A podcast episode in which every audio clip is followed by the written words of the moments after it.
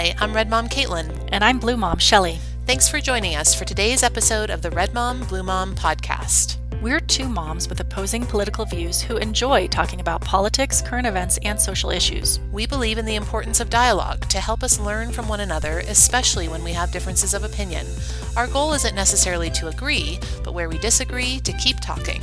We hope we inspire you to have real conversations on important issues with people with whom you disagree, and we hope our legislators are doing the same.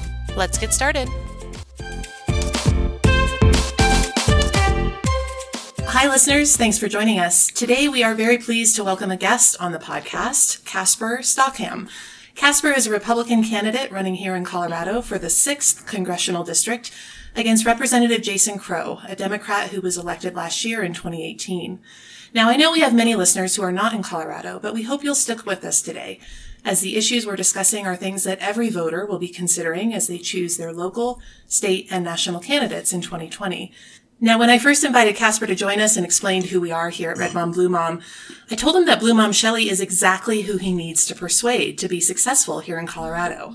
Me, I'm a registered Republican and I'll likely vote a straight party line ticket in 2020. However, Shelly's vote is highly desired by both Republicans and Democrats. She's an unaffiliated voter, a suburban mom, and she really, really, really doesn't like President Trump. Now, regular listeners to our podcast know that Shelley typically leans left. However, she has voted for Republicans in the past. In short, she is the type of voter that Casper really needs, which should make today's discussion very lively.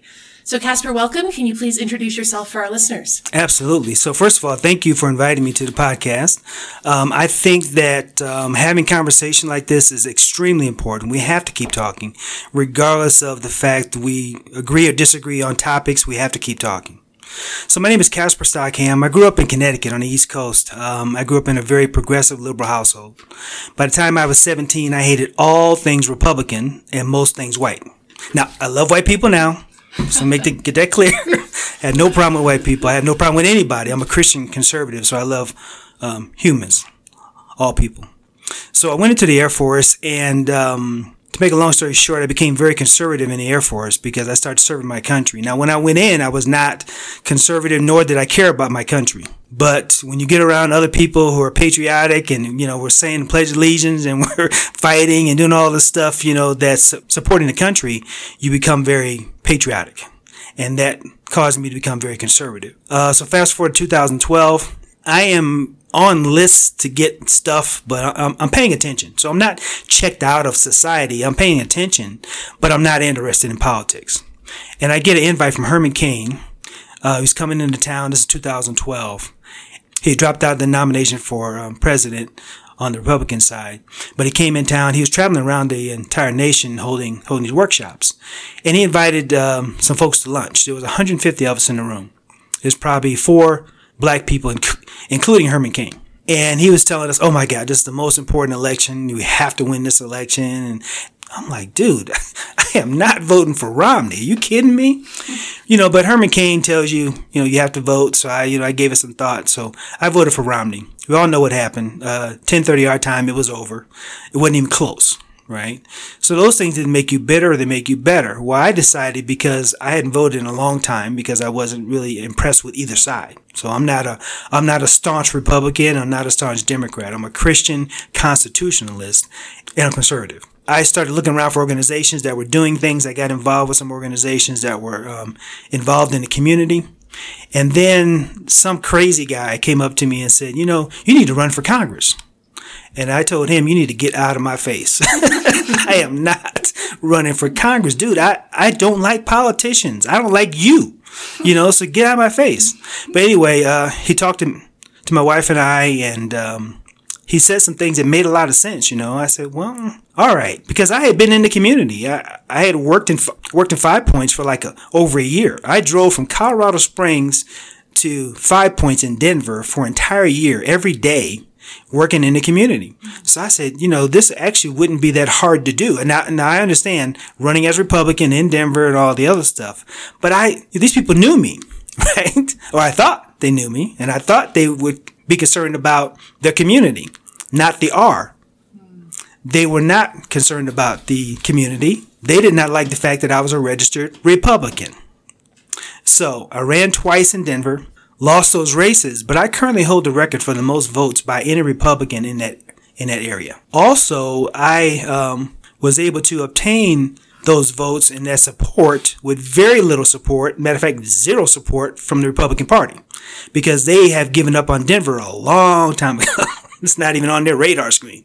When they have strategy sessions, Denver doesn't even come up. I didn't get any support from the party. I, it was all grassroots support, Tea Party support, stuff like that. So anyway, so uh, I live in Aurora. I lived in I live by Southlands Mall, and I've lived there for over 16 years. So uh, I ran in Denver because you don't have to to live in a district to run for federal office, but you do have to live there to serve. So had I won, I'd have to move into Denver. So anyway, so um, when Mike Coffman lost to Jason Crow, um, that opened up some opportunities potentially in CD6 for a Republican. It's my district. And I know you may be happy with what Jason Crow is doing, but I am not. And hopefully we can get into some of those things why I'm not happy. So I, I see an opportunity for someone like myself who can relate across the, the aisle, who can have conversations without, um, without getting into arguments, who can actually make a difference in the inner city community to actually step up, run, and win in CD6. That's great. Okay, well, let's get started with some issues. Shelly and I kind of collaborated before um, Sure. our time here tonight, Casper. We each chose three issues, Okay. basically, that we wanted to talk Let's about. do it. These are off the cuff for you, but I'm sure these are topics that you've been thinking about. I, and I thrive on off the cuff. Bring Perfect. it. Okay, well then let's get started. So topic number one is going to be around fed, uh, the federal budget, spending, taxes, that kind of uh, general topic. Uh, Shelley and I both have questions, but I'm going to get us started. Okay. So earlier this month in August, President Trump signed a budget deal. Mm-hmm. Um, although the deal was technically bipartisan, uh, I'm sure you know many Republicans were critical of the deal Yep. because it doesn't do anything to reduce spending, Right. uh, federal spending, and in fact returns us to the trillion dollar deficits that occurred during Right. the Obama administration. Both Shelley and I, many of your constituents, potential constituents in CD6 are very concerned about the growing national debt and what our economic future may look at, look like. So just for the benefit of our listeners, I just wanted to share a couple numbers to kind of tee up my question. Mm-hmm. So according to the Congressional Budget Office, our federal government spent $4.1 trillion in 2018. Of that, roughly 60% is what they call mandatory spending attributable to social programs, Yeah. things like Social Security, Yeah. Medicare, Yeah. veterans benefits, you know, a lot of good stuff in there, but it's a lot of money. Um, it's important to understand that mandatory spending means just that. Funding for those programs are automatically appropriated each year. Another seven or eight percent is interest payments on our national debt, putting us at close to 70% of federal spending is either explicitly mandatory in the case of those social programs or implicitly in the case of interest on our debt, which presumably we have to pay.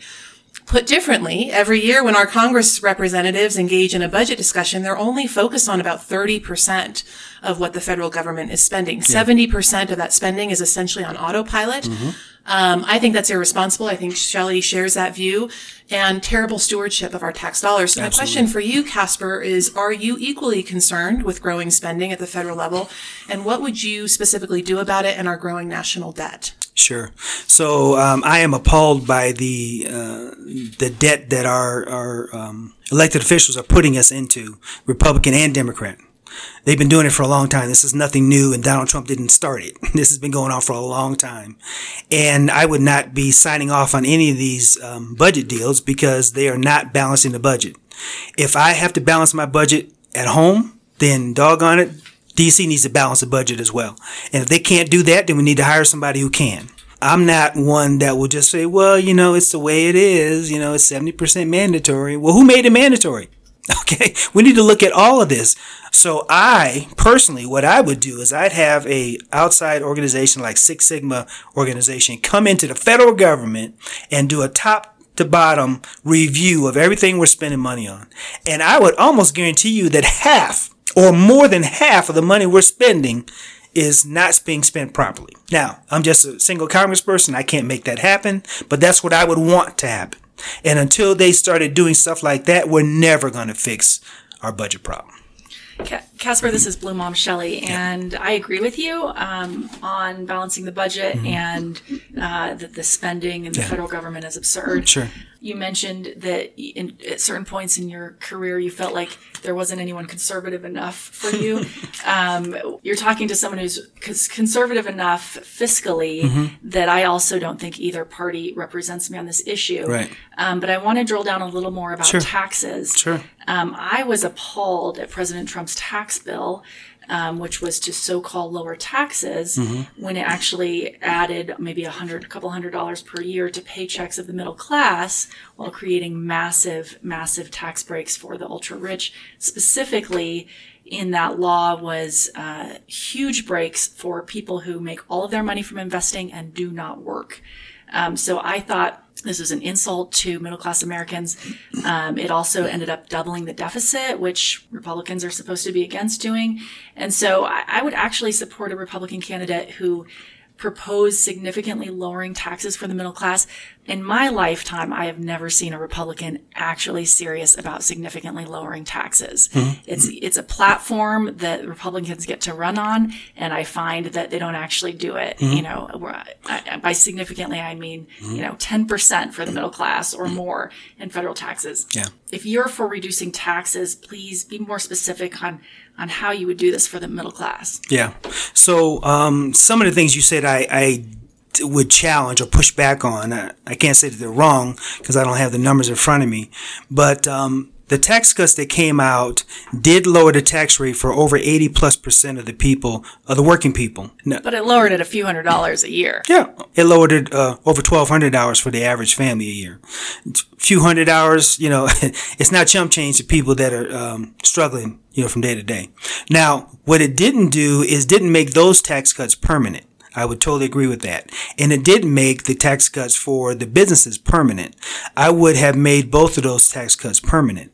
I would agree that Republicans uh, aren't you know, really uh, lowering taxes for the average person anyway. But guess what? The Democrats are always raising taxes. So you can't have one without the other, right? Republicans say they're going to lower it and don't. And the Democrats say they're going to raise it and they do. Right, but if you're for balancing the budget, then how do we um, how do we justify these massive breaks that he gave to the ultra wealthy? And that is, Yeah. you know, Well- companies that are Well, those breaks- excluded people who are working.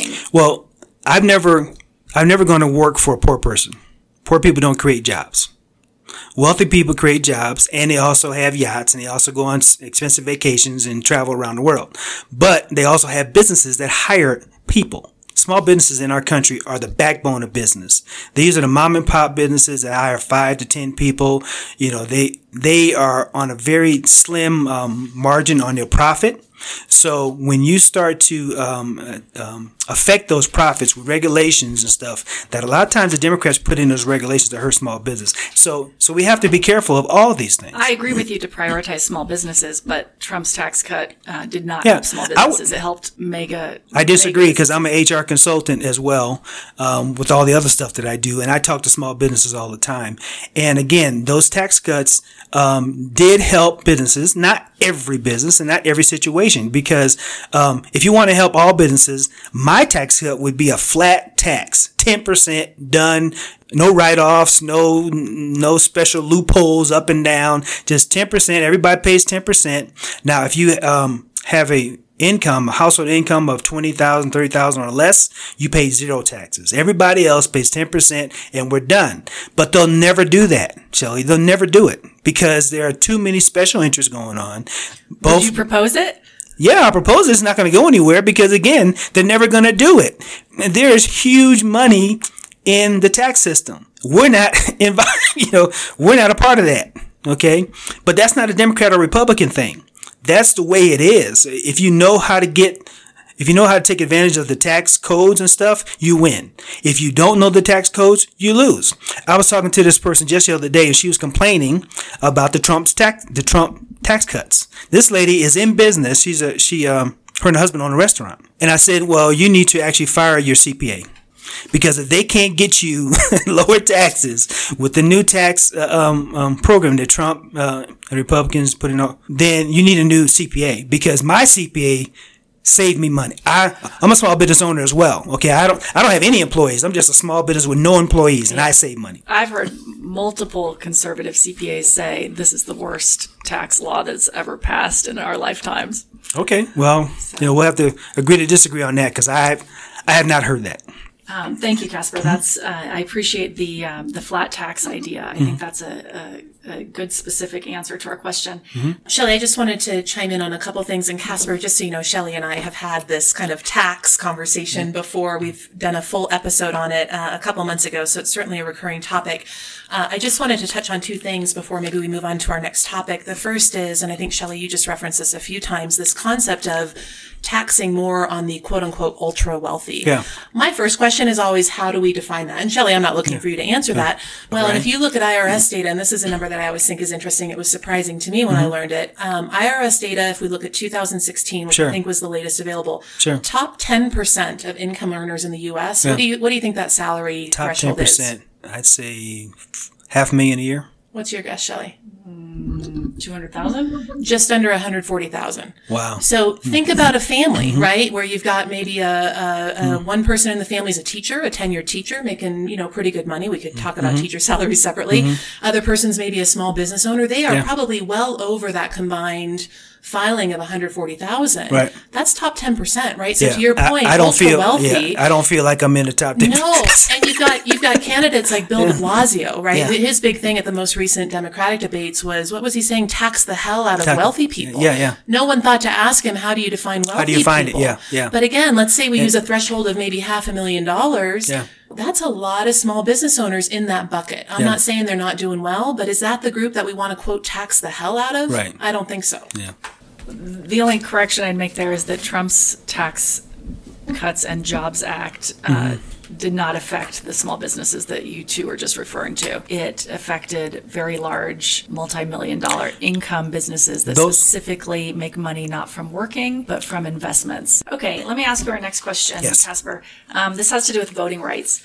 I think voting rights is one of the more important issues right now because there are various state legislatures who have implemented new rules and restrictions impacting things like voter registration limits, Mm-hmm. Yeah. reducing registration drives, requiring a photo ID to vote, uh, certain kinds of photo ID, making it more difficult to register once you've moved, Mm-hmm. um, purging election rolls of voters who missed a recent election. Mm-hmm. And for example, Florida, Florida voters passed a measure giving ex-cons the right to vote, but the legislature then passed a law restricting it to uh, those who have paid back their restitution expenses, which means most of them can't register. So there's a lot of laws with respect to um, people who have been incarcerated and voting.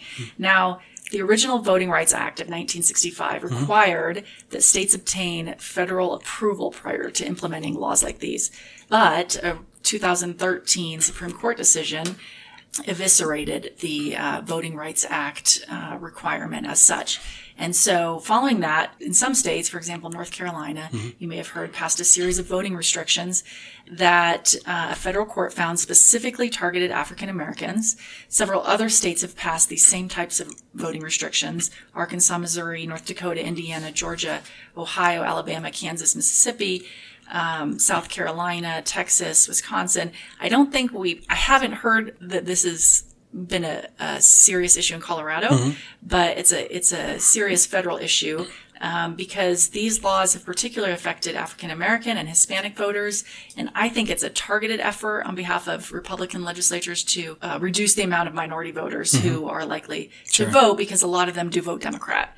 Um, so, as a Republican, what is your perspective on protecting the rights of all Americans to vote? And specifically, would you support restoring the Voting Rights Act or some other similar legislation? Okay, I would fight for any legislation that was targeting anybody. I don't care if you're black, white, green, blue, gay, straight, whatever. If uh, stopping somebody from voting, um, I personally don't need any additional voting rights acts. I'm black, but I am just as much an American as anybody else that was born here. I was born here.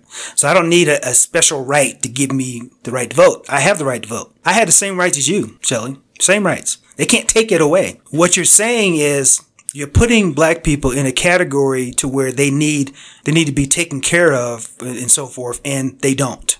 They're just as free. Hold on, they're just as free, just as as um, um, uh, now. What they don't have a lot of access to uh, are to funding and things like that. But I'm just as free to walk up and down the street and vote when I need to vote. And if somebody stopped me, I pull out my camera. I would everybody goes around the camera. I'd film it, and then I'd be on channels for news tonight. Well, these laws that I'm speaking of may not on their face specifically target minority voters, Mm-hmm. but they have the end result of preventing, you know, twice as many minority voters from voting as How- how white does- voters. Uh, it's not that I'm suggesting that any uh, minority should have any special right to vote. I'm suggesting they should have the same rights I have. So, for example, I do. So tell me, how do I not have the same right as you to well, vote? the the, law, the restrictions I'm speaking of are voter registration restrictions when you've moved or if you've missed voting in election. Okay, so only black people an move, election. and and and Well, there's some Everybody studies. moves, right? We'll, we'll post an article on Red Mom Blue Mom. There's some studies that show that these particular register and voter ID laws, these particular registration. so black people can't get IDs. these particular registration laws affect minority voters twice as much as white How? voters. How, Shelley? For example, requiring an ID that people who uh, live in public housing maybe don't have. There are a significant amount of minority Shelley, voters everybody- who don't have a In order to go to the liquor store to buy liquor, you have to have an ID. You have to have an It's ID to buy cigarettes. I'm talking about laws that tell you that only certain kinds of IDs work. So, So- someone might have a public housing ID, but they maybe don't have a driver's license. No, and so they're sh- being well, turned okay. away at the polls. If for if that okay, if that exists, I would fight that. Okay, but it, those, if I, those those are the type of laws I'm Well, they don't. to. All well, they the don't country. exist here in Colorado. But I'm saying once I get to Congress, and I hope I get your vote to get to Congress, I would fight any law that said that if somebody had an ID card, now they had had to have a specific ID to vote, and the, and the black people in the in the inner city couldn't get that ID, then I would be fighting that tooth and nail. Well, but that's it- that's one of the examples. Okay, well, if it's I'm then I'd fight it. I'd be right, standing right alongside whoever else is fighting it, and I don't care what's you know what letters behind their name. If they're Democrat, Republican, I don't care. I know in Colorado it's not the case, but in other states, I don't know what's going on in other states. But once I get to the federal government, if there's some some senator or congressperson that brings it up and says, "I need it, I need some sponsors on this bill because they're not allowing blacks who live in the inner city and only have an IBT ID to vote." Well, that's what the Voting Rights Act did. It's not that it gave special rights. What it did is it, it made a requirement that the federal government has to approve these types of restrictions because, Yeah. you know, And prior to 1965, states were passing, you know, the poll tax or the literacy test hmm. on their face. They're not discriminatory, but in practice they are. I would I would fight any of those issues. so would you support reinstating the Voting Rights Act? I'd have to look at the language of it because the devil's in the details. But I'm telling you, overall, I would support any effort to make sure no one is denied the right to vote. If they're American citizen, they have the right to vote. Even um, ex-cons have the right to vote. After they've served their time and they're out and free or whatever, they not. And by the way, Trump put in a Second Chance Act that is doing that. I don't know if you saw that or not, but he's doing that across the nation.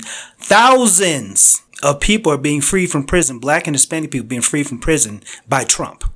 Obama freed hundreds. Trump is freeing thousands. It's Caitlin. Shelley, can I ask you, because you, you, in your intro or kickoff question there, you listed off a number of things, including the voter ID, which we were just ch- chatting about.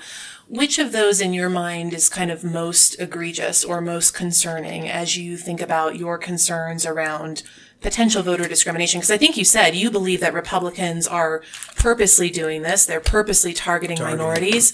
Obviously, from Casper's response, I think he would um, I disagree. challenge that uh, seriously. Yeah. Which of these do you think are, are most impactful? Which one are you most concerned about? Well, these are on their face a lot of little laws. Mm-hmm. Um, election day should be a national holiday. In the last election, I saw you know lines going around the block in certain African American communities in in North Yeah, but Shelley, they don't want people to vote. Do you, do you understand this? I'm not talking about Republicans. I'm talking about power, the whole system. The less they, the less of us that are voting, the better for them. Well, that's that's what I think people in the Republican Party may be. It's not just Republican. See, that's well, all of that's these where laws we that I'm referring to were passed by Republican legislatures in the states. okay. So and so so things like Caitlin to answer your question, voter ID laws having same day registration uh, available, basically making it easier to register and vote, whether you've moved, regardless of where you live, regardless of what kind, kind of ID you carry. Um, it should be easier to vote, not harder. And so when states pass these little laws that sound innocuous And- and, then they result in double the amount of minority voters being affected by them, that's the problem in my view. So, Yeah. so the, what the Voting Rights Act did is it made, you know, federal, the federal government have to approve these little laws. That is no longer taking place. Yeah, and I would add there was some legislation. In fact, it was the first bill uh, proposed by the Democratic House earlier this year, HR one. I don't think any of us have the language in front of us, so so no issues there. But Shelley, as you talk about trying to maybe re-engage the federal government and what their role is in making determination around voter laws. There is some language in that HR one, which I think has passed the House but not passed the Senate. For Uh, hopefully it won't get past the Senate. lines. Hopefully it won't get signed by president. HR one is a beast. It's like 800 It's pages. horrible, Uh, horrible. It's terrible in a lot of ways, but one of the things that it does is it uh, completely eliminates the right of states to implement things like voter ID, um, which, in my view, I think voting is a right, but Mm-hmm. it's also a privilege. And I think um, maintaining, you know, lawful, accurate voting and, and election rules and all of that is one of the most important things Mm-hmm. that is the role of government. And so having the federal government come in and tell a state like Colorado or any other state, hey, sorry, you can't require an ID for to vote. That's just as concerning to me, I think, as some of the issues that maybe you're thinking about, Shelley. Yeah. Yeah, and I, I think we've got a history in this country of, of, of states restricting voters. Yeah, we also I- have a history of the federal government doing more than what they're supposed to be doing. I agree with you there, but on voting, um, we have a, a strong history of states uh, discriminating and okay, and, but not uh, Colorado. And I'm running in. Colorado, sixth congressional district, by the way, running against Jason Crow. Understood. All right, let's move on to our next topic, uh, which is illegal immigration. Oh, all right. This is a big one. Casper, as you know, President Trump and many in his administration are under regular fire by Democrats about the topic of illegal immigration. And earlier this summer, your opponent, Jason Crow, was very vocal regarding concerns about conditions within ICE detention centers, including the one that's here in our district in Aurora, Colorado. And Crow has generally been critical of Trump, kind of aligning his talking points and position with his Democrat colleagues. I'm interested to know from you, Casper, if President Trump has taken any action in terms of illegal immigration policy so far in his term that you disagree with. I don't know about the day to day because I'm not I'm, not following that close. But the overall um, things that he's trying to do, I think, have been phenomenal. And I'll tell you why. Because um, everything that he's talking about doing right now are things that Barack Obama, Joe Biden, Hillary Clinton, um, uh, Nancy Pelosi, Chuck Schumer all said on video, by the way, 10 years ago, 8 years ago, 6 years ago, they all said what he is doing. Okay, so what he's what he's doing is not anything different. We have a crisis at the border, but it's not the crisis that, that people are talking about. You talk about separating children from the border. Well, Trump's Trump is not even doing that. Barack Obama did it. The cages were built under the Obama administration, not the Trump administration. But then there was so much backlash that he stopped doing it. So now, just two days ago, he said, you know what? We are going to keep the families together. And they, oh my God, you can't do that to the children. What? I thought you wanted, I thought you want the children to be with the with the parents, right? So there's about thirty percent of those children are not the children of the people that they're with. So we need more time to figure out what's going on. So we just keep, all right, it's a family unit. Great. You guys go on over here. You're going to get three square meals a day. You're going to be in a very comfortable posi- uh, uh, location. You're going to get fun time, video games, which by the way, they probably didn't have where they, you know, where they were coming from. They're going to get all the comforts of the U.S. without being let loose into the interior while we figure out what's going on. That is the most humane way to handle that particular situation. This whole immigration issue it, is such a wedge issue, and both sides are taking advantage of it for fundraising. Jason Crow is fundraising off of the children at the border. Republicans also fundraise to build a wall, right? So everybody's making money from the immigration problem and nobody's solving it, by the way. The solution is very simple. We need to fix our legal immigration system to improve it because right now it takes 10, 20 years or whatever and tens of thousands of dollars to become a legal citizen in the United States. It shouldn't cost that much. It shouldn't be as, as, um, it should be tough, but not tough to where somebody couldn't do it legally and we need to have secure borders.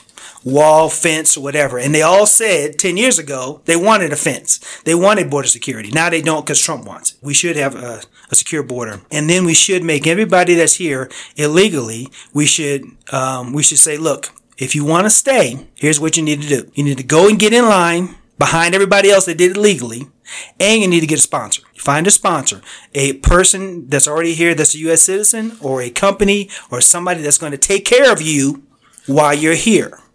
If you have that, you're good. No problem. If you don't have that, then you're going to need to go home. But you realize there's no, besides uh, certain lottery visas, almost no legal way to immigrate at this point. That's not than- true.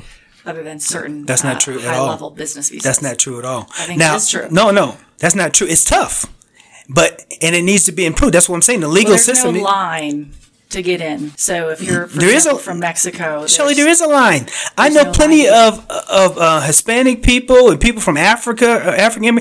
They are in line right now Which type of immigration do you think they're applying for? to become a naturalized citizen of the United States. Based on what?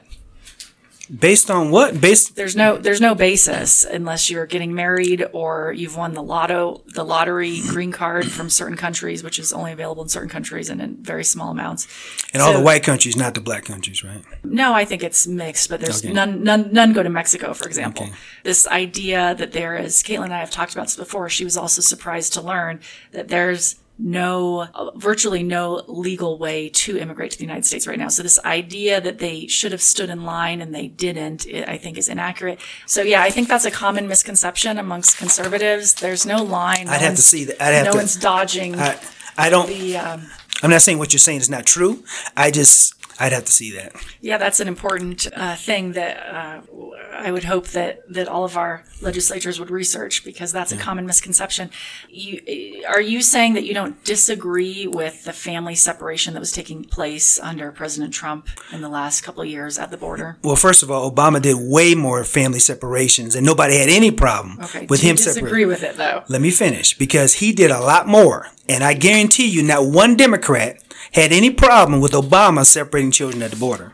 Trump came in and started doing the same policy that Obama did, and it was a huge issue. So I think had it's a okay or not? Because I don't care who does it, but I think I think it's so- a terrible thing to do. I think I think sex trafficking is also terrible. I think um, raping women and children at the border is terrible, and I think that drug cartels are using children at the border right now for those things. Well, I understand those so, are the so how do we know who's who, Shelley? When they come, they don't come across with papers. They're not coming across with documentation, IDs, or nothing. They say, "I'm Julio, I'm Juan, okay, and I'm his son. He's my son. He's my, she's my daughter." How do we know who's who? So ACLU came out with a report just earlier in August. So there were about 2,600 immigrant mm-hmm. children mm-hmm. separated from their parents or caregivers. Mm-hmm. Out of that, the only ones that are left, and that was through October of last year, they said that mm. there's now been another maybe three to 400. Um, but out of that initial 2,600, there are only 100, uh, excuse me, 120 children left. 50 are with parents who were removed from the U.S. by the government, and 70 whose parents are still in the U.S. So you had 2,600 roughly. The majority of them have been processed and they are now currently, according to the ACLU, certainly not a conservative Right. news source, uh, 120 children. That was as of October. Yeah. So, so my question is, Am I okay not, with not the not the few examples of potential fraud that you're talking about. Mm-hmm. Is it okay that we're that we have torn apart if it's that many uh, children from their parents for extended amounts of time? We're talking pulling a three year old away from her parent for eight well, months, nine months. well, the way you, you explain it, it's so horrible to pull somebody out of the arm, the screaming child out of the arms of the mother, and that's not what's happening. We're trying to figure out who's who. Now, the system is broken, has been broken for a long time. Trump didn't break it. The laws, Shelley, have been wrote by Congress. I'm just asking you if you think it's wrong to pull these kids away from their parents for an extended What period. is wrong is us not to know what's going on. If you want to be humane, we have to figure out what's going on. Okay, now some of them are being separated from their parents, Shelley, but some of them are being separated from from drug trafficking cartels. Is that okay to leave them with the drug cartel? I don't think there's any actual evidence of that. There is tons of evidence. Thirty percent of the kids that are currently being brought across the border, 30% are being brought across by drug trafficking cartels. 30%. And we don't know who's who because they're not coming across with papers. Well, and this is Caitlin. The piece that I struggle with is that I think, of course, it's a complex issue. Yeah. Um, I think data is kind of hard to come by Yeah, to get accurate very hard to numbers, come but by. there is definitely a group of what they call UACs, unaccompanied uh, alien children or Mm-hmm. Yeah. illegal children. Then you have these children that are coming across with adults. They may or may not be their parents. Right. But for me, I get upset as a conservative, especially when the, the finger pointing is at Trump and his administration around, you know, the U.S. government is ripping children from their Yeah. parents. First of all, I don't think that that's a fair description. And It's not. second of all, let's let's take Shelley at her word that it is very difficult or nearly impossible to immigrate to the U.S. legally. Let's just take that as fact. Mm-hmm. Yeah. That does not give you the right to then cross not. the border illegally. So this puts the U.S. in a very difficult position. This this puts our brave men and women in the border patrol and in customs enforcement and in government at all levels in a very difficult position where you're trying to humanely manage a crisis, but you have to follow. If I- law and order. So I I, I I feel badly for kids that are separated from their parents if in fact those adults are their parents. Mm-hmm. Of course, of course, I have sympathy there. But it doesn't mean that we just catch and release. It doesn't mean that we let them free. I don't know what the That's not humane- solution that's is, not humane other than either. fixing the laws. Which, That's Casper, to your either. point, is Congress's role, and they have Huh. they have not done that for years. Congress writes the law, and the, and Congress's laws are are what Trump is using to operate under, and he's trying to figure out how to do it humanely under the laws that are currently there, and the laws are jacked up. They were put into place, by the way, by Clinton, and carried forth into the Bush and carried forward into Obama. In terms of law and order, I'm wondering if you would support this type of procedure to address the problem Mm-hmm. instead of, you know, punishing families and and uh, vilifying immigrants. What about just enforcing the employment? The immigration laws E-Verify? against employers. Yes, e- apparently even more than E-Verify I'd, I'd be 100 percent supportive of that. So why not focus on that? Why isn't our, you know, Good question. I'm not in our office. and, uh, Why is a crow now that? face? Because obviously people come because they know they can get a job here. It's employers who are, Yeah. are hiring people. So, so, you're asking the wrong person, If you end Shelley. Ask Crow. Ask Jason Crow, who's in Congress, and he's protesting the ICE detention center. He's wasting your money and my money by doing that instead of doing, like you say, let's go after what we can solve, like e-verify for the businesses to make it less attractive for people to risk their lives and their families' lives running across the border. Exactly. Well, the Republicans aren't doing that either. I think I think Nobody's that- doing it. That's, what I, that's my point. Nobody's doing it, including the guy you voted for. Yeah, I think there is blame to be placed on both sides of the aisle, Democrat and Republican Absolutely. in Congress. This has been a decades long problem in the making, exacerbated by, I think, a variety of factors. Um, asylum claims, I read a report, we talked about asylum as kind of one of the legal ways to get into the U.S., although I think many folks are abusing that because, like you said, Shelley, it's very narrowly defined in terms of what constitutes or qualifies rather for asylum. Yeah. But there was a report I read that said typically during the 2000s, there were about 40 or 50,000 applications for asylum each year. In 2017, there were 260,000 applications. So that, that asylum path that many are taking, Yeah. um, is, is, uh, obviously becoming known among these communities. People trying to get They are across the being border, but taught. they're- But they're getting refused They because are they don't being meet taught. the criteria. They're being taught. And there have been some sitting Congress people who have gone down to Mexico and spent money to teach them how to come to the U.S. You know, and then they say, look, just when you get to the border, so they used to run from the border patrol. They used to try to sneak in in the middle of the night and whatever. Now they do it in the middle of the day and they look for border patrol because they show up and say, asylum, asylum, boom. And then now they're into the asylum system. triggers a whole It triggers a whole them, process right? So that's all broken. The way that it, the whole situation is broken, but it's not going to be fixed by Jason Crow or the Democrats or the Republicans because they're making money. Yeah, and the last thing, this is Caitlin. The last thing I would say, I think one of the reasons why I get frustrated, I guess to put it nicely, with this Mm-hmm. Yeah. whole family separation discussion, Yeah. is that again, let's say it's 2,000 or 2,600 kids that have been impacted. Obviously, as we just said, not all of those kids are still in that situation, thank, thankfully. Um, there are two and a half million homeless children in the U.S. And there is so much attention and focus on these uh, illegal immigrant children, and again, I have sympathy for them. I want them to be treated humanely. Of course, I don't want them, you know, quote unquote, ripped out of the arms of their parents. But the reality is, and Shelley, you and I have talked about this before on other issues as well, veterans and things like that. We have a lot of problems in our own country. So I wish there was as much focus on homeless children, on veterans issues, things like that, as there were on, you know, You 2,500 immigrant children. And I, I care about their well-being, but there are bigger problems I think that we face as a country that I think deserve equal focus. Let me ask you uh, another question that mm-hmm. is comes from some of your priorities listed on your website. Mm-hmm. Um, education is one of them. It's Yes. One of, you, you mentioned once it's you have four E's, including Yes. economy. Education is one of them. Mm-hmm. I agree with you that education is a priority. Specifically, I think that we ought to have more and more Americans getting a college education. Yet, with tuition prices skyrocketing as they have, it seems that fewer poor Americans uh, or even middle class Americans are able to go.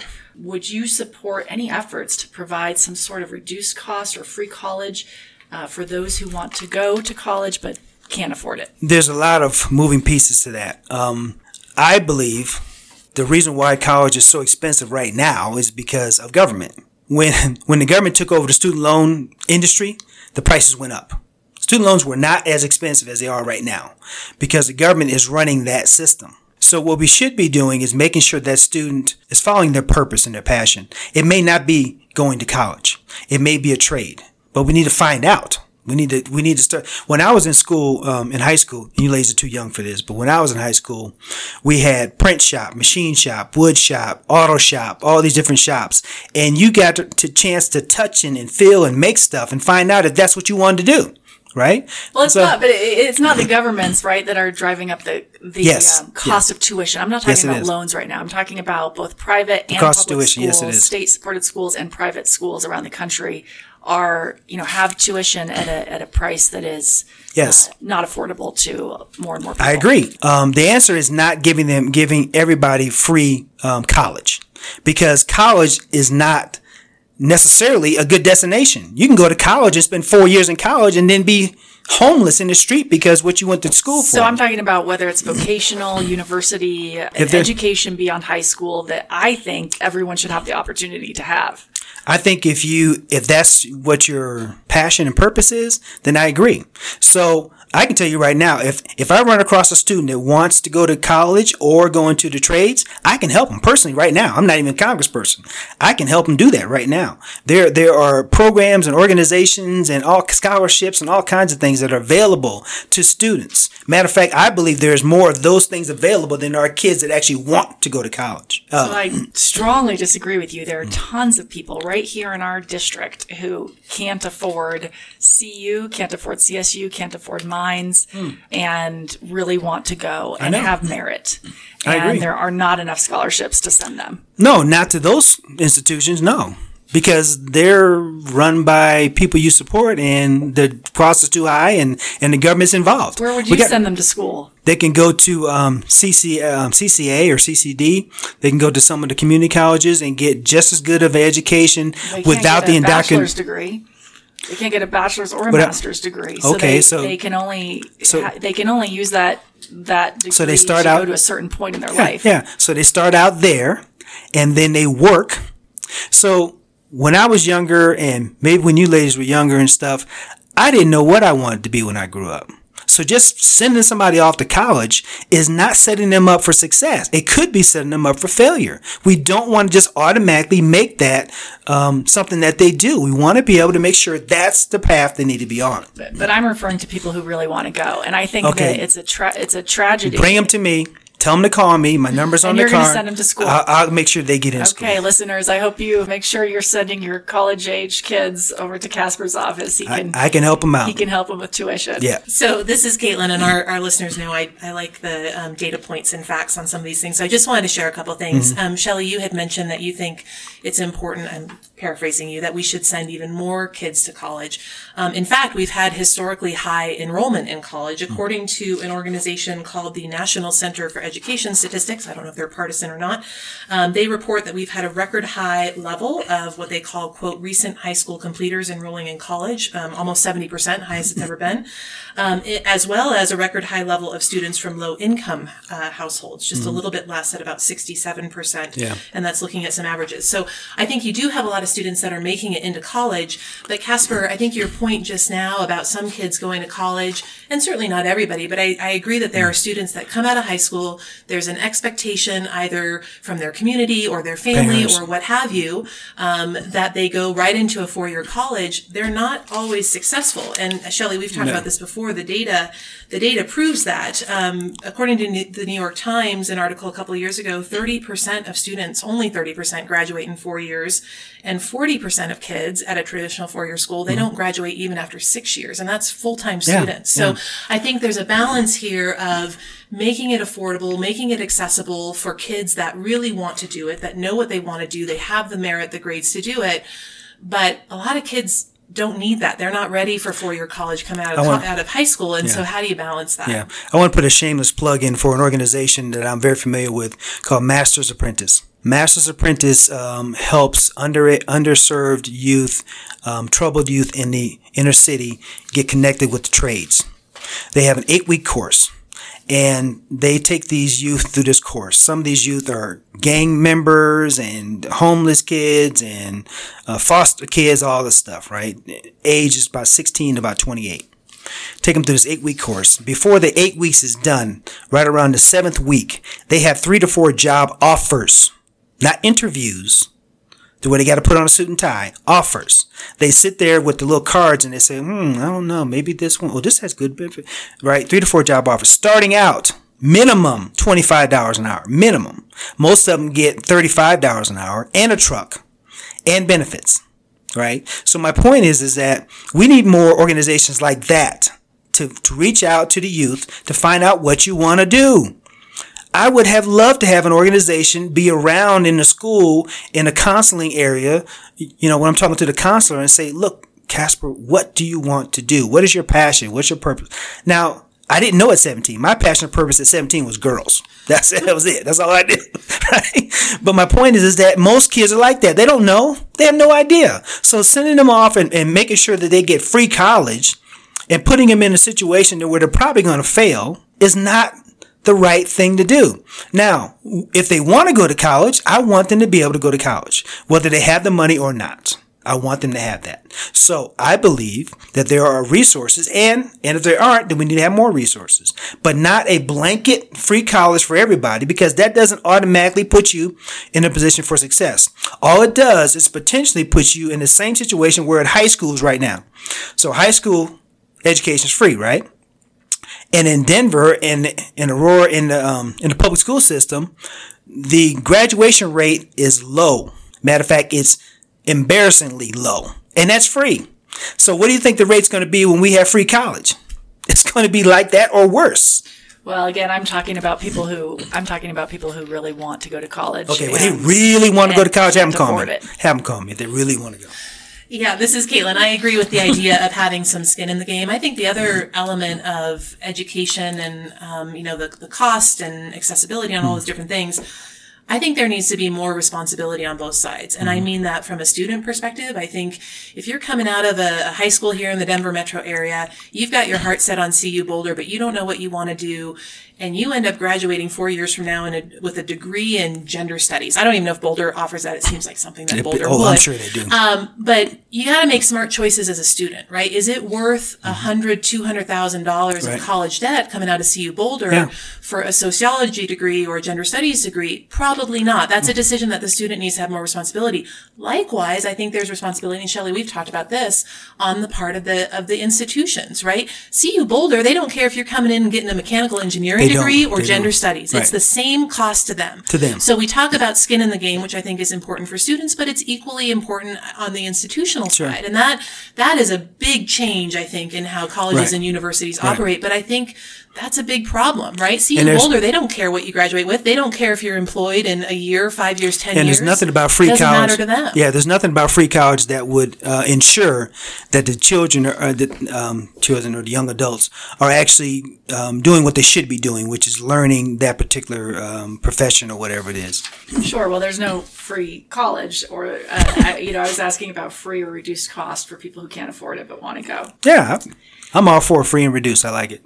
I don't like it. Not if I'm having to pay for it. I don't want to be using my tax dollars to pay for some kid getting a sociology degree up at CU Boulder. That's not something I'm interested in. Yeah, I, I agree. have kind of a libertarian viewpoint on that. I think if that individual, be it a student or whomever, they're ultimately getting the benefit of that college degree in Mm-hmm. that example. They need to have skin in the game. They need to bear the brunt of that expense and make sure it, it makes sense for them and that they see the value in it. I think you make it free, it completely eliminates the value, so to Yeah, speak, of that takes the value student's away. efforts. And Yeah. so that's what I worry about. Sure. all of us sitting here at the table had a much easier time than kids do today on this issue. I worked my way through college, and the cost of CSU, CU was significantly less than it is now. Yeah. It's near impossible now to pay for it yourself, uh, you know, working a part time job. Mm-hmm. I agree. So that's. So let's just make it free then, right? That's the problem. Well, I was asking if you had any uh, ideas. Yeah, I do. I just gave them to you.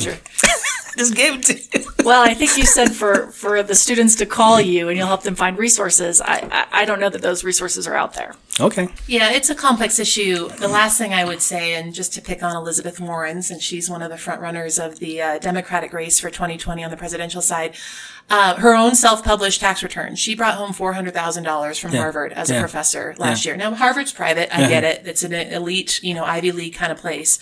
But when you're paying professors, um, potentially several hundred thousand dollars a year, Mm-hmm. or when you're the University of Michigan, so University of Michigan, like most schools, they're really focused on diversity Sure. and inclusion and safe spaces and all Sure. that stuff that Casper and I probably think are nonsense. Mm-hmm.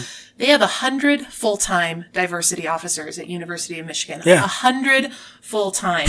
Total cost of that staff, Mm-hmm. as you think about salaries and benefits and vacation days, uh, office space, all those different Yeah. things, eleven million dollars a year to Oh, yeah. support a staff of a hundred diversity offers. Oh yeah. Does University of Michigan need a hundred diversity offers? Do students and their parents They need do. to be paying tuition they to got some needy. that? They got needy kids there. I guess so, Those but kids are just jacked up, and their parents jacked them up. I so- guess so. I'm not going to denigrate all University of Michigan students, but I think that's another element as well, right? It's a complex And- issue. and there let needs to be ownership on all let- sides of it. Let me just say this, I- Shelley. So, so Master's Apprentice, by the way, is free to the to to the youth, um, and they get a stipend when they go to this, right? So, so I do believe in uh, um, resources being made available, but these kids have skin in the game.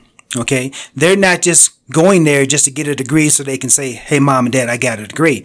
Their in their end game is to have a good paying job so they can support their families, right? So, so I am for those type of things. I am not just for a blanket, just you know, pay their way into that without the skin in the game. That end game is exactly the type of uh, student that I'm referring to. Some again, someone who really wants to go to school but can't afford it. I think that we want, as Americans, we want more people to go to college. We want to be a more educated country, and to suggest that, that that's Uh, not an important thing, I think, is wrong. I have never said that college is not important, and one day I'm going to make sure I get another degree. But in the meantime, I want to make sure that I'm not so uh, um, interested in kids just going to college.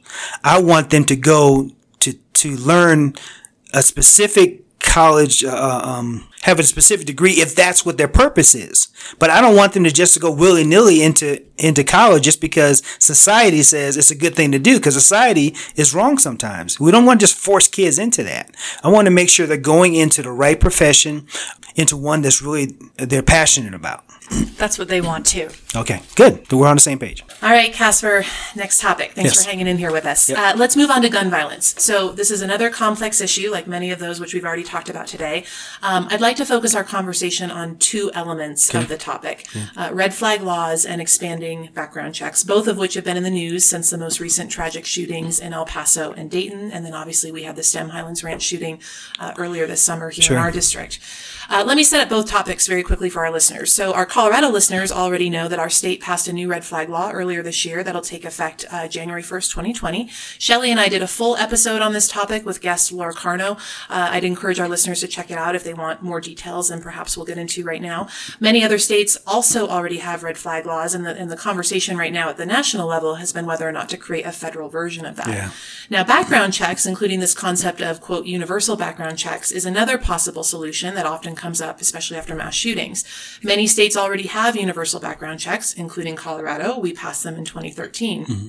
In the aftermath of the Texas and Ohio shootings, Trump, Mitch McConnell, several, several other high profile Republicans have voiced support for, quote, expanding background checks. However, as always, the devil's in the details in terms of what that actually means and what it would accomplish. So, Casper, as we start to think about gun violence, uh, let's start off. I'm interested to know from you, do you support red flag laws and universal background checks on a federal level? So, no.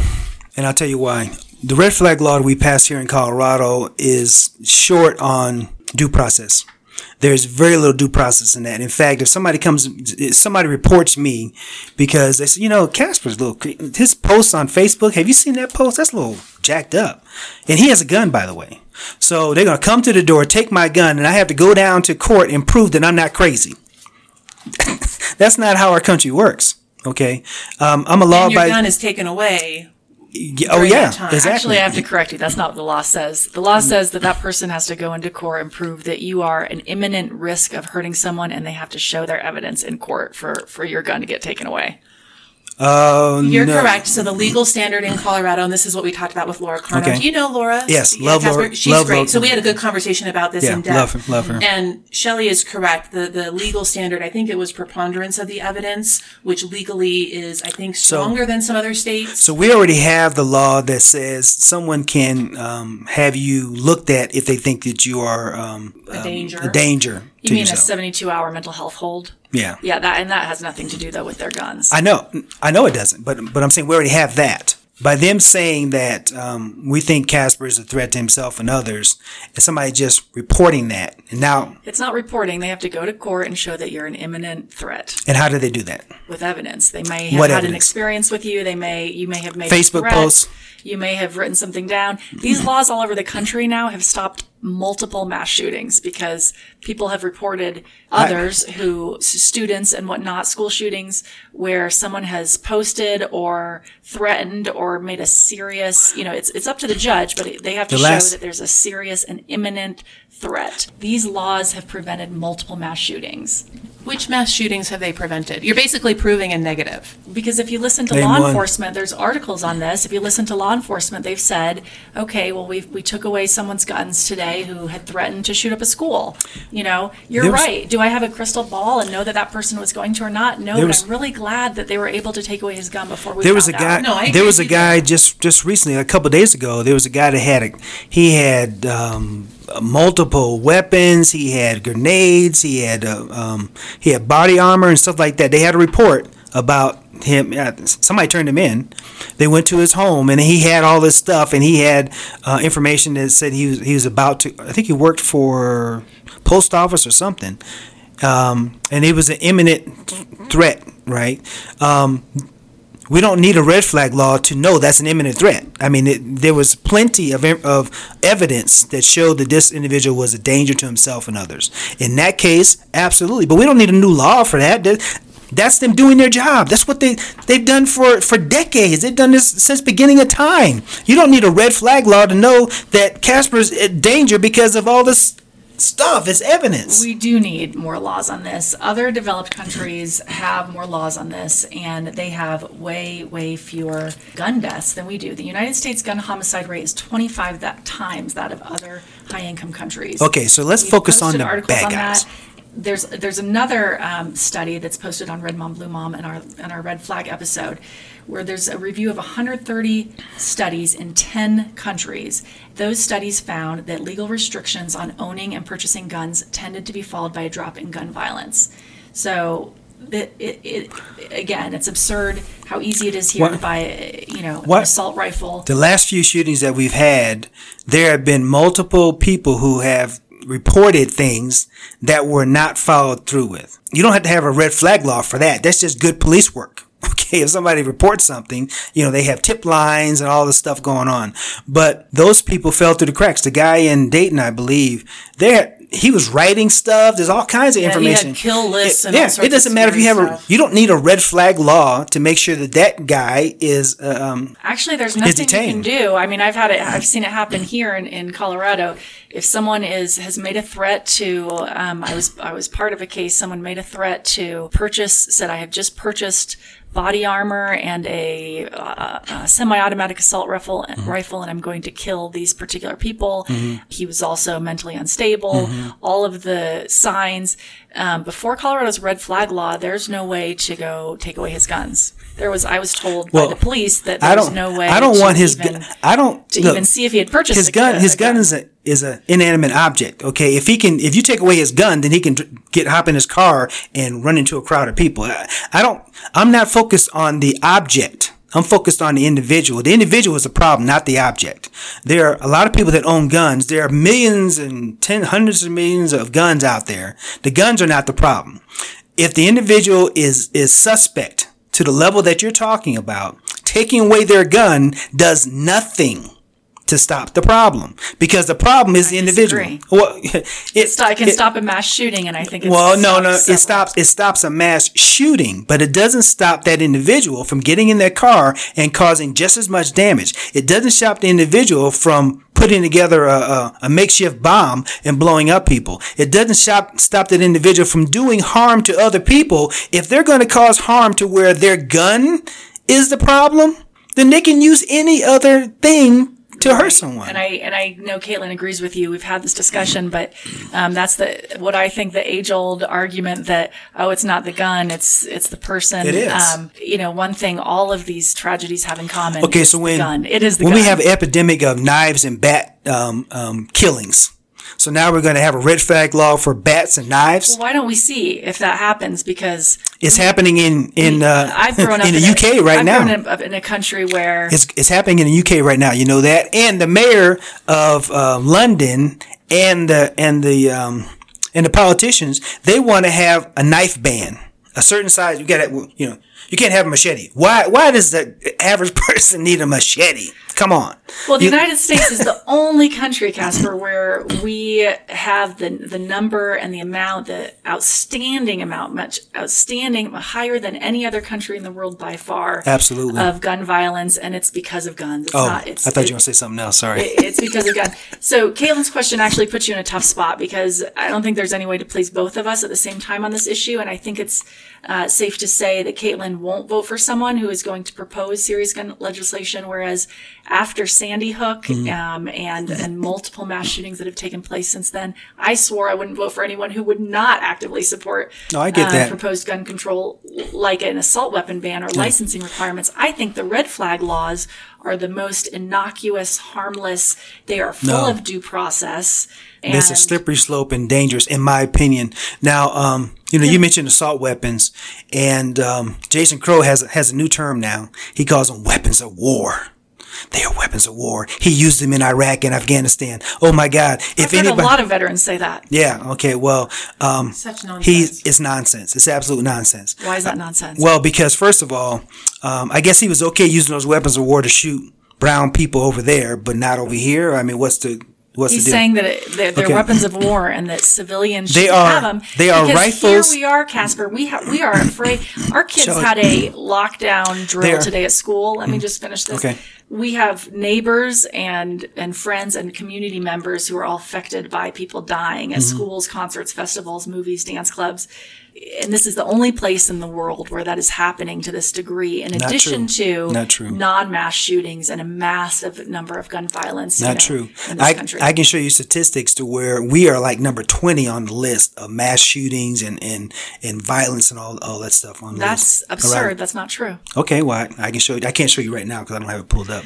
We- but millions of Americans around the nation, including myself, I own weapons. Okay, they're not weapons of war. They're weapons to protect my family and myself against an intruder into my home.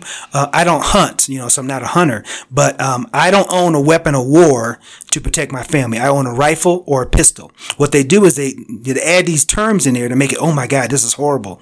No, it's a rifle or a pistol, semi-automatic. We don't have automatic weapons. Some military units have automatic weapons. Now, now Right, and there they've used to been be the, the, those were banned at a certain Right, point exactly, too, and, exactly. and I'm assuming you were okay with those being banned.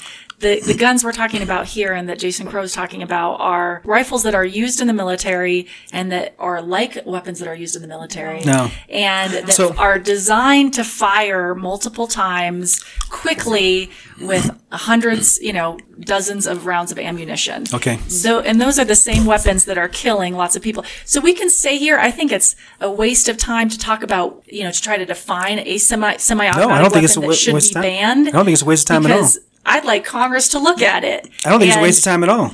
and, and decide which semi-automatic weapons should be banned. But there's one thing that all these shootings have in common, and that is these type of semi-automatic rifles. So I have to chime in here because I agree with you, Casper. I think it is very important to understand exactly what we're talking about. Yes. In your description just now, Shelley, about there are these weapons out there like an AR-15 or other semi-automatic rifles that can shoot multiple rounds. Incorrect. Semi-automatic rifle, semi-automatic handgun, one round in the chamber, one bullet is fi- fired with every shot. Now you may have a Every magazine, trigger- trigger every pull. trigger pull, sorry. You may have a magazine, although here in Colorado we've banned high capacity magazines, which we can mm. talk about as well. You may have a magazine that you can put into that gun that will provide for five, ten rounds. I think the max here in Colorado is 10. I may be mistaken. But this idea and this misinformation that I think many on the left, and I get it, it's an emotional issue. Yeah. My kids, we, our kids Yeah. go to the same school. They did do a lockdown drill today. Yeah. I've sat in one of those lockdown drills. It brings me to tears. It's, it's scary. I'm I'm not offended by the gun ownership itself in this country. I'm offended that how easy it is to go purchase one. No, it's not. You can. It's, It's not. not easy. We Not- have universal background yeah. checks in Colorado. In Colorado, so a yeah. background check, which every state has in the country, requires a federally licensed firearm deal. Doesn't matter if it's Walmart, Yeah. Shelley's Gun Emporium. Obviously, I'm joking. Uh, doesn't matter. Every every person that buys a gun, a gun show. People always on the left talk about these Yeah. gun show loopholes, Yeah. internet loopholes. It's bogus. If you you, are can- a federally licensed dealer, you have to do a background check that goes into the FBI database, the NICS system, what have you. Yeah. Now that system is broken, right? We've oh, seen Oh, yeah. that happen Oh, where yeah. There's loop- records aren't yeah. shared and, and Sure. people that should be flagged aren't flagged. So that's a separate issue. Sure. What Colorado has done and some other states is actually taken it a step further to implement what the left calls universal background checks. That means it doesn't matter if you actually go to a federal license dealer, even if I want to give my gun to Casper and Yeah. we have some sort of arrangement, whatever Yeah. that might be, either cash or something in kind, I have to do a background check on Casper Yeah, as yeah. a private citizen. I think that's the right thing because otherwise a background check is meaningless. I, mean, these things we're talking about, universal background checks and red flag laws, Yeah. are Common sense, gun right. well, gun they're actually supported by an overwhelming majority of our country. And I'm okay. I'm, I'm, sitting okay here with, with. two people who don't agree with Well, them. no, no. I'm, but I'm okay with with um, common sense gun regulations. I think we can like take. what? I'm okay with having um, concealed carry license. Okay, I had to get a license. But not a license for for a non-concealed carry, not a license to purchase an AR-15. You can't Anyone do. should be able. You got to get a license to drive a car. You've got to get a license to do a lot of things, but you shouldn't have to get a license to purchase a weapon that can kill 50 people. Okay, in now hold on. minutes. So, so I want to come back to that because um, you keep you and and Jason Crow are very similar in your terminology. Okay, um, in the military, some military units have automatic weapons. These on I understand we're talking about semi-automatic. Okay, weapons, now a semi-automatic weapon means you pull the trigger, it fires. You pull the trigger again, it fires. My pistol, my rifle, all those things are semi-automatic weapons. They're not weapons of war. They're semi-automatic weapons. A pistol is the same. I can do just as much damage with a pistol as I can a rifle. So now you want to ban pistols now because because they're weapons of war? No, I want to ban semi-automatic assault rifles. There is no such high thing. capacity. There's no such thing as a semi-automatic assault rifle. A rifle is a rifle. If it shoots, What do it does. there's no such thing? There's no such How do you define a semi-automatic assault rifle? What does that mean to you? Well, like you just said, one one trigger pull per bullet. Ones that have been used in mass shootings have been able to help, you know, hold multiple rounds of ammunition. Okay, well, that's pretty standard. but so does my pistol. Right. So, so my pistol can shoot just as fast as what you're calling a semi-automatic assault rifle. Well, I think there should be a licensing requirement for you to go buy that and for a 19 year old boy to go buy that. But you're thinking there about should like- be. No, what there shouldn't. saying. Not so in my Shelley, home. you're thinking about licensing like a driver's license, right? And that's always Yes. the example that's given on the Yeah. left that we have to apply for a driver's license now. Taking Yeah. aside the constitutionality Right. element of that, here's the thing with a with a licensing structure, it creates a national gun registry. That's not constitutional. I don't want. I don't think. Yes, it is. No, it's not. Why is it constitutional the for the government to know what kind of guns I have, how many guns I have? Why is that constitutional? Because the Second Amendment has never been found to prohibit reasonable gun restrictions. You can have a handgun in your house to protect your house. The Second Amendment has been held to provide for that. But the Second Amendment doesn't provide for an unlimited, unrestricted right to purchase guns that people on the right are saying that it does. that's not exactly keeping correct, bear right? means So- keep and bear, and there's no number to it. There's no, there's no. Okay, you can only keep and bear ten. Well, even so, let's talk about the Heller decision, right? So Heller is the big gun decision that I know a lot of people on the right and left quote. The Heller decision held that the Second Amendment protects an individual right to possess a firearm, not handgun, firearm, unconnected with service in the militia, and to use that arm for traditionally lawful purposes such as self-defense within the home. I am not aware of anything in Heller or anything in the Constitution that says you can only have so many guns, that says you have to have your name recorded on a national gun registry. Those things are beyond the scope of what's been decided by the Supreme Court, at least in the Heller decision around gun ownership. Do you know something different that I'm not aware of? The Heller decision, the way I read it, and just the intro paragraph that you're looking at there, it deals with, uh, I'm sorry, handguns and protecting a home. So no, It doesn't say handguns. So There's, I The believe it does. doesn't. The original case was around a DC cop who who was wanting to have a handgun in his home for protection, but the So- decision by the court was so commonly I- used firearms. So I would argue that that decision, all it did was protect constitutionally the right to have a handgun to protect yourself.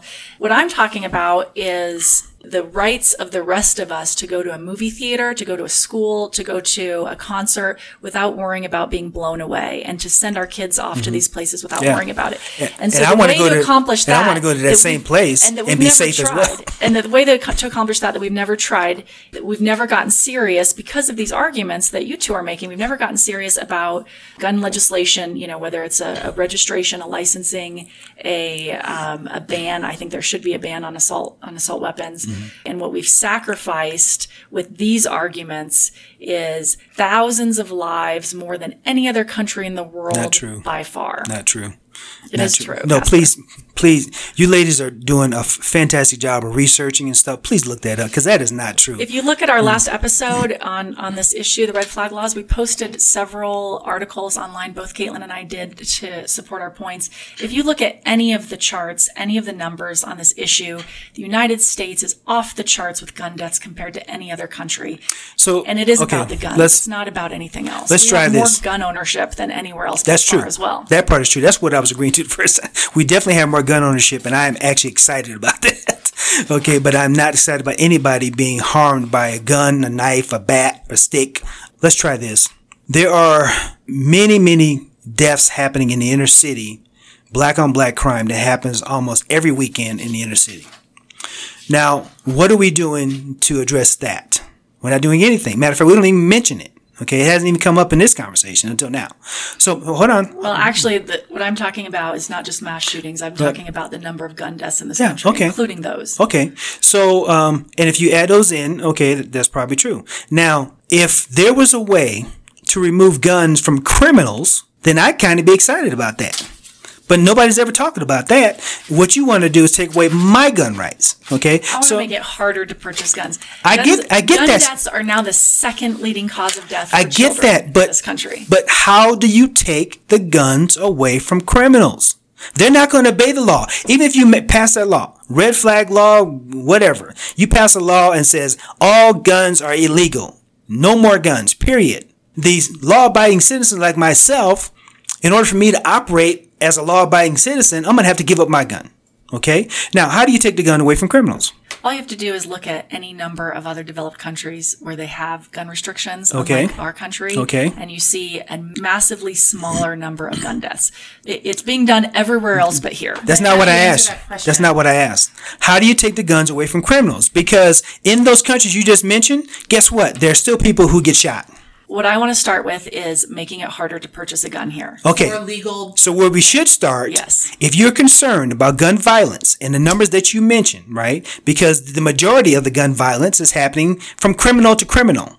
So if you're really serious about gun um, violence, then we should start with the criminals and then work your way to Casper after you get all the criminals away. I might even be okay with giving up my gun if all the criminals don't have guns. But right now they have way more guns than I have.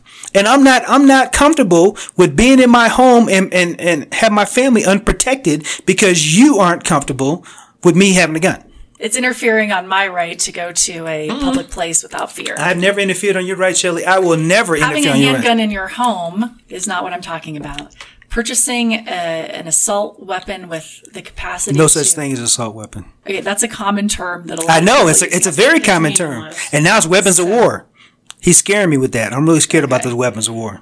purchasing an assault weapon so easily, a young person, and the, and the amount of ammunition that's involved in that is shouldn't be so easy. I agree. And a lot of the I deaths agree. It you're shouldn't be talking easy. about, a lot of the other deaths besides mass shootings are also caused by legally purchased guns. Well, I don't know if that's correct. So, Department of. Justice released a report in January of 2019 uh, surveying prison inmates who were uh, incarcerated with a firearm involved in a crime. More than 90% did not obtain that gun through a retail source. So the opportunity to do a background check, these folks, you know, we have It's- 52 people that were killed in Chicago the first weekend of June. Yeah. The same amount, I think, roughly as all of the mass shootings today. Combined. I'm not trying to minimize Yeah, those, yeah. but it's the same number of people. And I agree with you, Casper. It feels like there is not as much outrage on what is happening in our inner cities. Those guns are not being purchased through legal means with a background check. And and to Casper's point, if you can get rid of all the criminals' guns, if you can get rid of all the guns on the street, then I'm happy to talk about getting rid of my legally owned Yep. firearms when Yep. I'm a law-abiding firearm owner. But I until then, I'm not willing to to sacrifice my safety for Yeah. that. I was saying shoulder to shoulder with Jason Crow or any other Democrat if they are focused on getting criminal weapons away from the criminals. I'll stand shoulder to shoulder with them. But just just to say we need to get rid of all guns, well, it sounds great in theory, but in fact, you're not going to get rid of the guns from the criminals, and they're the ones I'm afraid of. I do think we all agree, though, and I don't know what the solution is, but Shelley, I think you agree with this too, that the current system of background checks and the fact that it seems like some of our systems, our justice systems, aren't talking to each other and they're allowing people like the Dayton shooter Mm-hmm. or others who have mental health issues, Slip who have perhaps been involved with the justice system, maybe they've been involved as a juvenile, what have you. Those systems need to be fixed. Yeah. That NICS system needs to be fixed. I think Trump Yeah. has been proposing some legislation about that. I don't know how Mm-hmm. much coverage it's gotten. I don't know the details there, but that system needs to work better because that's how we're going to prevent some of those 19, 20 year old young men, I think, Shelley, that, that you're particularly worried about. And I get it. How do we, how do we make the system work so that if they are trying to purchase a gun legally, which I agree many of them do, that we're stopping that from happening? It Yeah. may not ultimately stop the shooting or the violence Yeah. that they're, that they're committed to doing, but that system needs to work better, I think. Yeah, in England, um, One of the ways would be red flag laws. that I don't think we need a new law. It's not. It's not a question of a new law. It's a question of enforcing the laws we. Ha- By the way, we're not enforcing the laws we currently have. Even in Colorado, George Brauchler was just on the radio a week or two ago talking about the fact there's all kinds of loopholes in the current laws that we have. We're not even enforcing those. So now you want the government to create another law, and they're not even enforcing the ones that we currently have. It's worked all over the world. We're the only country that, that's engaging in this experiment. I think it's a tragedy. Experiment meaning the Second Amendment? Experiment meaning interpreting the Second Amendment to mean that anyone can buy any kind of gun. We're the only ones that have the Second Amendment. We're the only true. country to have it. Yeah, you can't buy any type true. of gun anytime without any restriction. No, But you let's can't. leave that as it is. Other developed countries have more laws on this, and they have way, way fewer um, gun deaths than we do. The United States gun homicide rate is 25 that times that of other high income countries. But why would we not focus on the biggest part of that problem, not the smallest part of the problem? You know, it's like uh, um, I can't think of a good example There right are more guns here than people. That's No, no. the biggest. No, no, no, no. I'm talking about you said gun violence and deaths and everything else, right? In our country, it's it's worse than every other country on on the face of the earth, right? But if you take out the 80% or 90% of the gun violence that's actually happening in the inner city, what does that percentage look like after that? So why not focus on the 80%?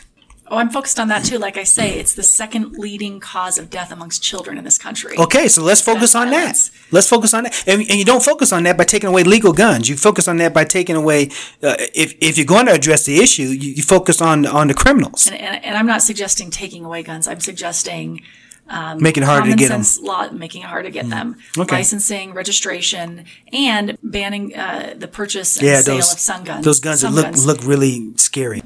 Okay. As for our last question today has to do with um, religion and gay rights. Mm-hmm. You mentioned in your introduction that you're a Christian constitutionalist. Mm-hmm. Um, Caitlin and I recently had an episode where we discussed gay rights. Mm-hmm. We agree that gay people should not be discriminated against. Mm-hmm. We differ in that as a conservative, Caitlin doesn't think that rights against discrimination are more important than religious freedom, whereas I support prohibition on discrimination over religious freedom to the extent that religion causes some people to discriminate against the LGBTQ community.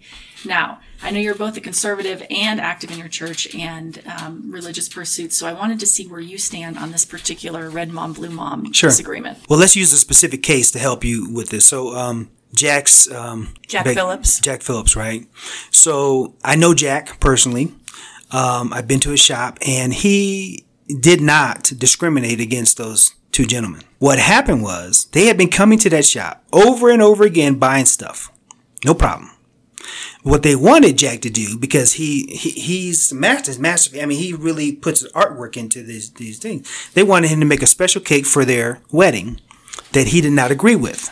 So he said no. And that's when everything all blew up. So he didn't discriminate against them for saying that because they were gay. He said, I, I don't, I don't want to make a cake. I don't want to make that cake. So he should have the right to not make that cake. But he never stopped them from coming into his, his shop and buying stuff. Now, if he said, you can't come in here because you're gay, now I got a problem with Jack. But he never did that. So I have a problem with people discriminating against gay people or straight people or black people or white people or any people. But I also believe that I should not be forced to do something that violates my, my religious beliefs. How about being fired because you're gay? Each situation is different. There should never be a blanket policy on this because there are so many different factors that go into this. The blanket policy I'm suggesting is that gay people or the LGBTQ community be added to the list of, um, Of, other um, protected So classes. protected classes, no. No, Absolutely not. Why not? No, because they have the same rights I have as as as a human being. Just because you you um, have a different sexual preference should not give you extra rights. But how about the color of your skin? No extra rights. No, that. But I'm not talking about. Extra Not even for me. I'm talking rights. about the same rights. So Yeah. the right rights to enjoy public accommodations, to not be fired because of your. Um, your race, your religion, your Yeah. If it's proven- your national If it's proven that they were fired political because they were gay, discriminated against, you know, I mean, come on. Come on, what? What- is it? Should it be is that- prohibited or not? Is that like a, a rampant thing that's happening across America? That's happening, you know, gay people being uh, Gay fired? people have been discriminated against. Yes, I know a lot of gay people make a Quite a lot bit. of money and own businesses, and they discriminate against straight people. So should they? Should it not be discriminating against straight people? Okay, but maybe you could answer my question. And they make a lot of money. Gay So people are very well. It's against people. the law to discriminate against someone, prohibit them from coming in your establishment or from uh, getting offering them medical services or for firing them from a job. The Constitution has been interpreted to mean that if you're discriminated against because of your race, religion, political affiliation, national origin, Not political affiliation. that's They've been discriminated against me as a, a Christian conservative my entire life. But with public accommodations, the, the Constitution, you would agree, says that you are not to be discriminated against. But they do reasons. it, Shelley. They my do it. My question to you is, my question to you is, should sexual orientation be added to that list? I don't think so. I think it's I think it's I think it's used right now as a political uh, um, tool. I think that uh, um, what's happening is we have allowed um, the politics of it to be interjected into every aspect of our life. So right now, gays are the next victim. Now, if they get attacked and beat up on the street, there are laws that say you can't beat people up on the street. I don't care what what their their thing is. Now, if I have a MAGA hat walking down the street, guess what? I get attacked for the MAGA hat. If I'm black, it's probably okay, but if I put a MAGA hat on, that's a problem. So we don't need a special law that says Casper can't, a special law that says Casper can walk down the street with a MAGA hat and not be attacked. We don't need that law. We already have laws that say you cannot be harassed. You cannot be harmed. You cannot be shot. You cannot be stabbed. You cannot be abused. We already have those laws. So we don't need any extra laws for that. We don't have a we don't have a federal law that says you can't be discriminated against, but on the basis of your sexual orientation. And we don't need us. That's what I'm saying. See, see, they've politicized this whole thing. Well, if you're an LGBTQ person and you've experienced a lot of discrimination, I'm sure they would, you know, someone would disagree with you. The, the, the, your argument is the same one that was made, you know, in the civil rights movement in terms of why the civil rights laws that we're talking about were. were uh, we need laws that say if you if you want to harm Casper, you're going to jail. You cannot harm Casper. You cannot harm Shelley. But can you discriminate against Casper? Can you be allowed to sit at the same lunch counter? Shelley, I've been discriminated because I'm conservative. Do you understand what you're saying? Okay, so now we got to have a law that says so cons- you can't discriminate. You'd roll back all the civil rights protections. No, what I'm saying is that we have we have turned this into a, a, a debacle. This is crazy. If I, as long as I'm a Democrat, black, I'm okay. But as soon as I become a conservative, I'm a problem. What you're saying is it's okay to discriminate in public accommodations against someone based on no, their sexual orientation. No, that's not what I'm saying. You'll never hear well, me say that. Well you're that. Saying that I'm saying we have laws that support a we have laws law. that protect that already. No, we don't. Not on a federal level. Some states do. But Shelley, you think Jack Phillips should have been forced to bake that wedding cake? Yeah, I, th- I, think that it all goes to the def- definition of public accommodation. Whether it's a wedding cake or the more, probably more problematic examples are denying medical service or denying uh, Should I? someone a seat at a public accommodation or a hotel. The same stuff that went on in the civil rights movement. Gays have been discriminated against. And I think that's the nuance for me where yeah. I disagree. Is I think to answer your question around should we allow someone who is gay at work to be fired because they're gay? I think absolutely not. I no. think that's a that's a that's absolutely not okay. And it sounds like Casper yeah, agrees with that. I agree. What I think is interesting, and I don't know the right answer here, let's say it's a Catholic school, obviously deeply held religious beliefs, and they have someone who joins their staff and later comes out as gay. And that is in direct conflict with right. the core foundational teachings of that religion that's a that one gets a little bit stickier for me. I don't know, and that was kind of like you said in the intro. And that's what for saying. me. I have a hard time. What is the priority? Anti-discrimination, which I agree, discrimination against anyone is is not good. Right. But I also appreciate, and I'm not particularly religious, but I appreciate many people have deep held religious beliefs. When those things are in conflict, which one rises to the top? Yeah. I'm not sure, Shelley. I think you're very clear on the on the discrimination piece is is the priority for you. Um, but that's where I think the the conversation gets really interesting. Yeah. Well, that's, I mean, again, that's the same argument that was made during the civil rights movement. People thought that it was, it was ungodly or against their religion for whites and African Americans to you know marry to sit at the same in the yeah. same restaurants yeah. to integrate in schools and people thought that was sincerely held religious belief so no I, I never think that the sincerely held religious beliefs should uh, allow for discrimination. I always think that the anti-discrimination law should trump that. Um, I think that our, our federal government, our, our, interpretation of the Constitution, should include um, the LGBT community in the in the list of, of protected categories in terms of discrimination. Okay. If if I as a black person walk into Jack's shop and he says you can't you can't buy anything in here, that's obviously a case of discrimination. But if they want him to participate, they wanted him to participate in their lifestyle. And he said, no, I don't want to do that, but you can buy stuff, just stuff here. and, and there's plenty of gay bakers around. You know, he's not the only baker in the world. They knew. See, they targeted Jack for months.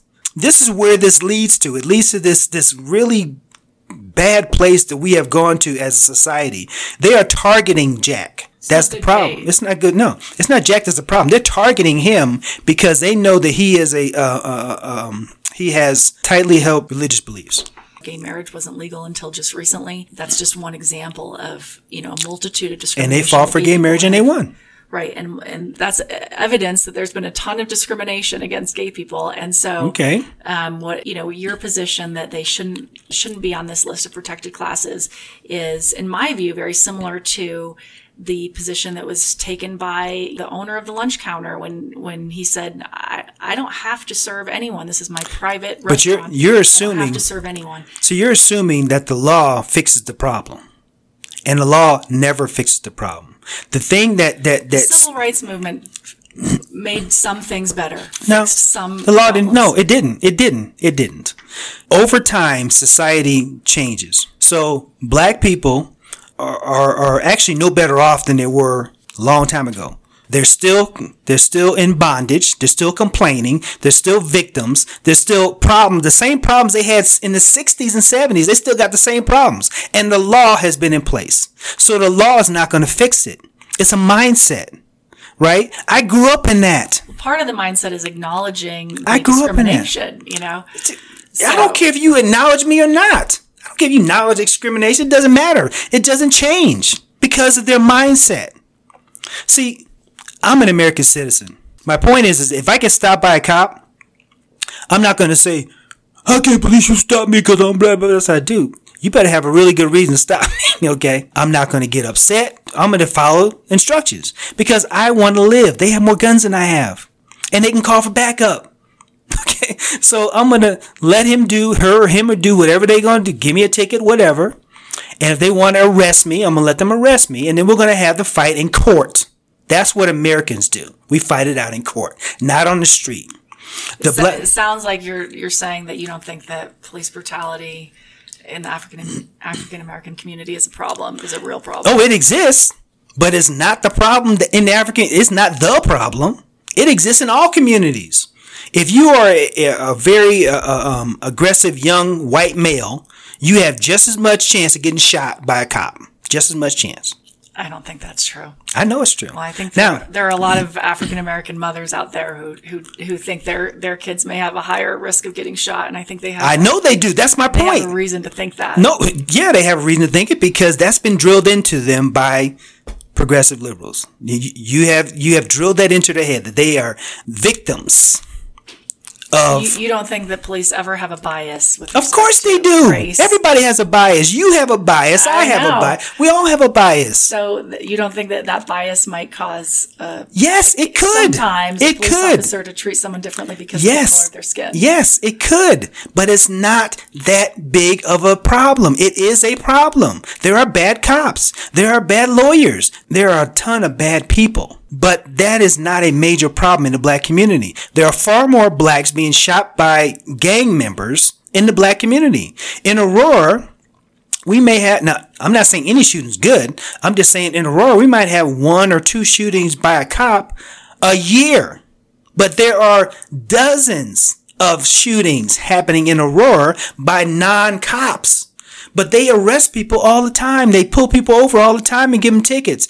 Black, white, Hispanic, whatever. They're not just uh, um, targeting young blacks on the street and shooting them dead on the street just by targeting it. Yes, it's a problem but it's not the problem. The problem is the mindset of the blacks in the community.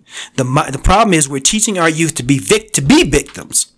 So naturally, when you see a cop, you're going to treat that cop like he's the enemy. You're saying that the discrimination is not the big problem. A big problem is the mindset. It's not So the biggest problem. I, I would yeah, discrimination is not the biggest problem. Um, the mindset is the problem because one, because if you take a, a a black person out of the inner city, you bring them out here to Highlands Ranch or where you know out of the in the suburbs, they they thrive and they prosper.